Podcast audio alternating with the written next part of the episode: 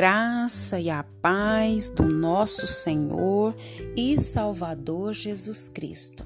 Aqui é Flávia Santos e bora lá para mais uma meditação. Nós vamos meditar nas Sagradas Escrituras em 2 Coríntios 4, a partir do versículo 16. E a Bíblia Sagrada diz: Por isso não desfalecemos mas, ainda que o nosso homem exterior se corrompa, o interior, contudo, se renova de dia em dia. Glória a Deus, aleluia. Nós vamos falar sobre é, a questão do desânimo, né? A questão do desânimo é algo terrível. As pessoas perdem o vigor, perdem as forças físicas, as pessoas tendem, né? A, a ter uma perda né, da disposição e o vigor né, vai para o chão. E nós precisamos buscar em Deus essa graça, essa graça de estar animado, de estar buscando a graça de Deus em meio às dificuldades, em meio aos problemas, em meio às lutas o tempo que nós estamos vivendo, as dificuldades que nós estamos vivendo, tende a nos levar para o desânimo. E nós precisamos ir para a palavra de Deus. Diante de pandemia, diante de uma quarentena, agora um decreto estadual, e aí vem-se tantas preocupações, tantas coisas, e nós devemos fazer o quê? Nós devemos buscar a presença de Deus e nós precisamos nos fortalecer e nós precisamos ir para quê? Para a palavra. Então, nós precisamos buscar em Deus essa graça, né? E a Bíblia diz aqui o quê? Por isso não desfalecemos. Por quê? Porque o que está em jogo é muito mais importante. O que nos está reservado para os filhos de Deus é muito maior, é muito mais importante. Ai, falar é fácil, quero ver é viver. Bora lá. Mas, ainda que o nosso homem exterior se corrompa, ou seja, sofra derrotas, dificuldades, perseguições, excesso de trabalho, seja o que for, Aí a Bíblia diz: o interior, contudo, se renova de dia em dia. Renova-se. Por quê? Porque ele nega a si mesmo e toma o que? A cruz de Cristo Jesus diariamente. Nós não podemos deixar de olhar para a cruz, para o sacrifício de Jesus. Então, critério para esse discipulado, critério para nós é, vivermos essa vida de ânimo em meio ao desânimo, de paz em meio à guerra, de alegria em meio às tristezas, é ir para os pés de Jesus. E nós, é, antes, nós devemos o quê? Negar a nossa própria força, a nossa própria vontade. E o que? Essa força, essa capacidade que nós devemos o que? Depender totalmente de Cristo. Os benefícios da cruz, olhando exclusivamente para quem? Para o que Jesus fez lá na cruz do Calvário, né, para suprir cada uma das nossas necessidades. E é muito importante nós olharmos para a cruz, para o sacrifício de Jesus na cruz e olhar para essa cruz, olhar para o sacrifício de Jesus todos os dias e lembrar que os benefícios são grandes demais e que Jesus supre, seja qual for a nossa necessidade. Nós não podemos tirar os olhos da cruz e nem do que Cristo fez por nós. E é fazer isso que? Diariamente, constantemente. Por quê? Porque Satanás sempre vai tentar nos desviar da cruz, o objetivo da nossa fé o objetivo do que Cristo fez por nós lá. E sempre que a gente tira os olhos disso, o que que acontece? Um desastre. Então nós devemos, como servos do Senhor, como discípulos de Jesus, como filhos de Deus, nós devemos estar com os nossos olhos fixos na cruz e compreendendo o que tudo que Cristo conquistou, conquistou por meio dela. E é só esse meio, não existe outro não. E tentar viver a sua vida é, a parte de Cristo e da cruz é loucura.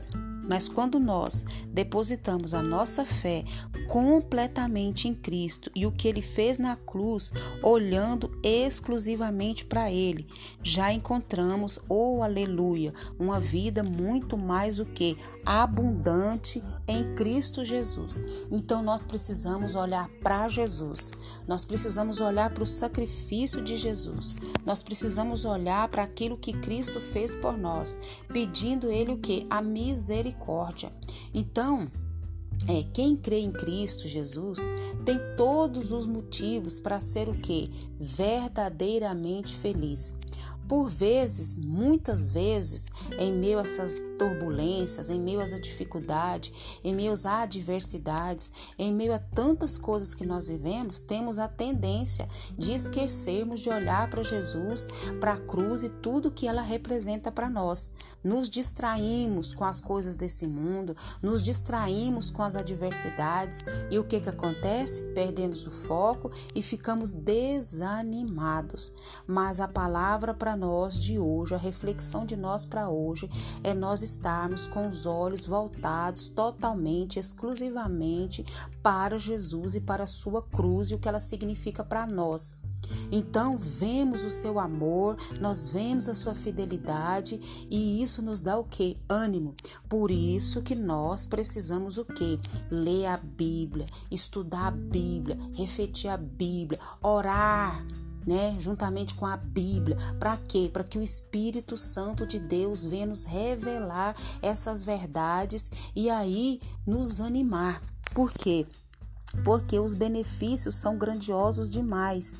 E o que Jesus fez por nós na cruz supre todas as coisas. Nós devemos estar com os nossos olhos voltados para Jesus.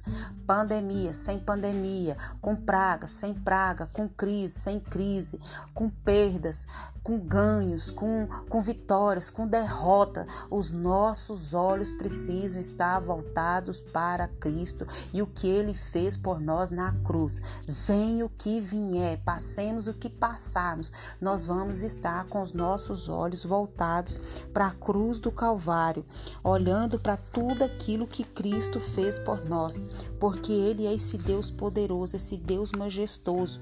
Embora as dificuldades são grandes, as lutas são grande, mas nós olhamos para Cristo e para tudo que ele representa para nós.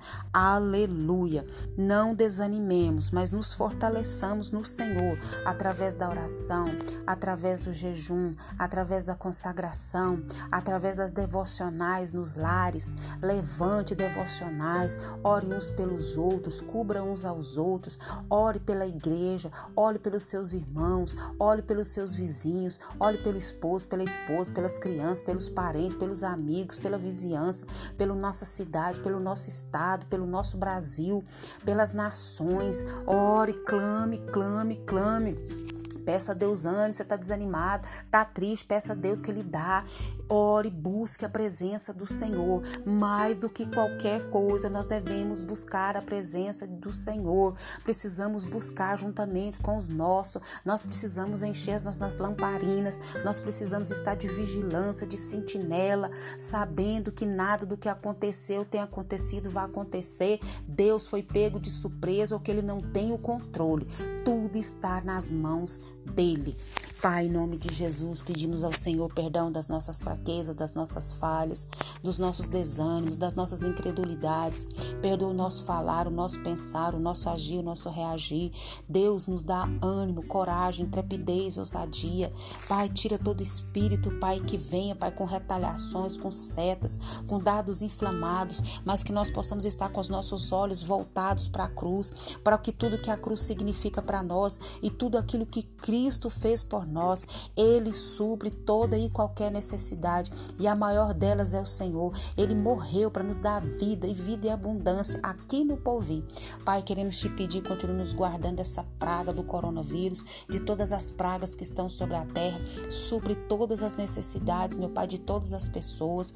Meu Deus, tem misericórdia dos profissionais da saúde, continua guardando, continua livrando, provendo. Meu Deus, e as pessoas que estão nos hospitais, acamadas, doentes, passando por por essas enfermidades e por tantas outras. Vai com a tua mão santa, com a tua mão de poder.